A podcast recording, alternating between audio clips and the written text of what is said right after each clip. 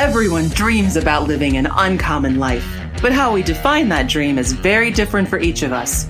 And for most, it's a lifelong pursuit. Welcome to the Uncommon Life Project podcast. We're going to introduce you to people who are living that life or enjoying the journey to get there. We're going to also give you some tools, tricks, and tips for starting or accelerating your own efforts to live an uncommon life, a life worth celebrating and savoring.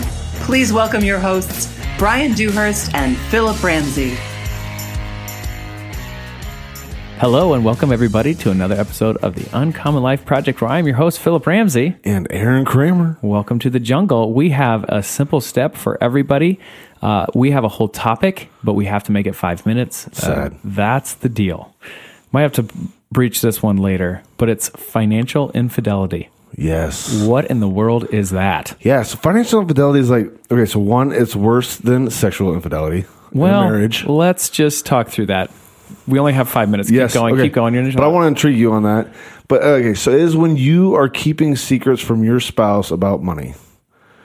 Hmm. So you're not telling them about things that you're spending. purchase you bought. Purchase. Yep. Yeah. So it can break down trust faster than anything. Hmm.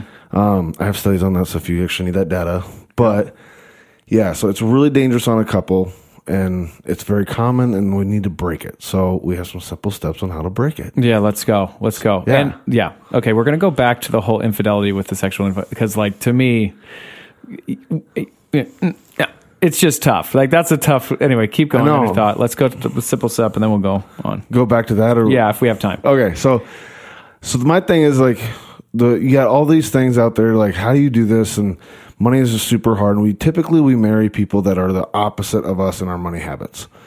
Hmm. So with that, it causes a lot of confrontation, and then what ends up happening, we don't talk to our spouses about money, and so a lot of financial infidelity starts happening.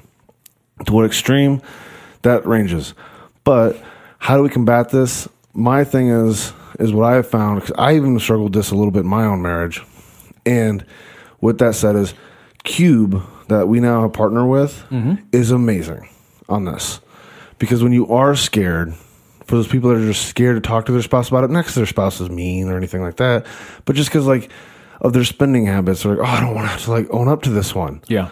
and you have to like get in front of your spouse. Well, Qube does this for you. Like you see the apps. Like you never have to go tell your spouse. Now we want you to have that relationship where you can do that, but it helps you build into that. Right. So So, what would you say to the people who are like, I am scared to go to a budget, but I'm also scared because the there is some financially infidelity going on in my marriage? What would you say? I would say the most liberating thing would be to have a budget that gives you that freedom, but then to like it will be totally worth the fact of like being on one page with your spouse. Right.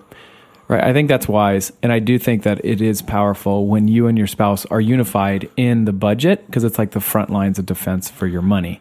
And then also, a lot of people think that it's like restrictive, but what people find when they're actually on a budget is it's very free. It's very like there's Yeah. freedom in it, which sounds weird.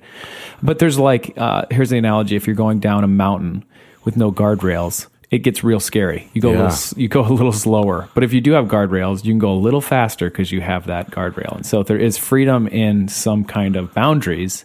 So and much. Qube does a really good job. And so if this is something for you, I would say definitely get a budget. If you don't have a budget, infidelity or not, you need a budget. And I think Qube Money is an amazing app and it's an amazing system. You can use the word uncommon uh, for the promo code when you go to Qube Money. And uh, a Qube spelled Q U B E. We also have a trainer or a coach that can help you with that. So reach out. But yeah, get on a budget. Start thinking through this. Financial infidelity is any kind of secrets that are that are kept from your spouse are huge. Yep. And I just want to add real quick here the on the benefit of the infidelity portion of it on the budget side and why it seems scary. Like I like I mentioned before, I had this with my wife a little bit. Now think about the things that you're buying that you don't want to tell your spouse about.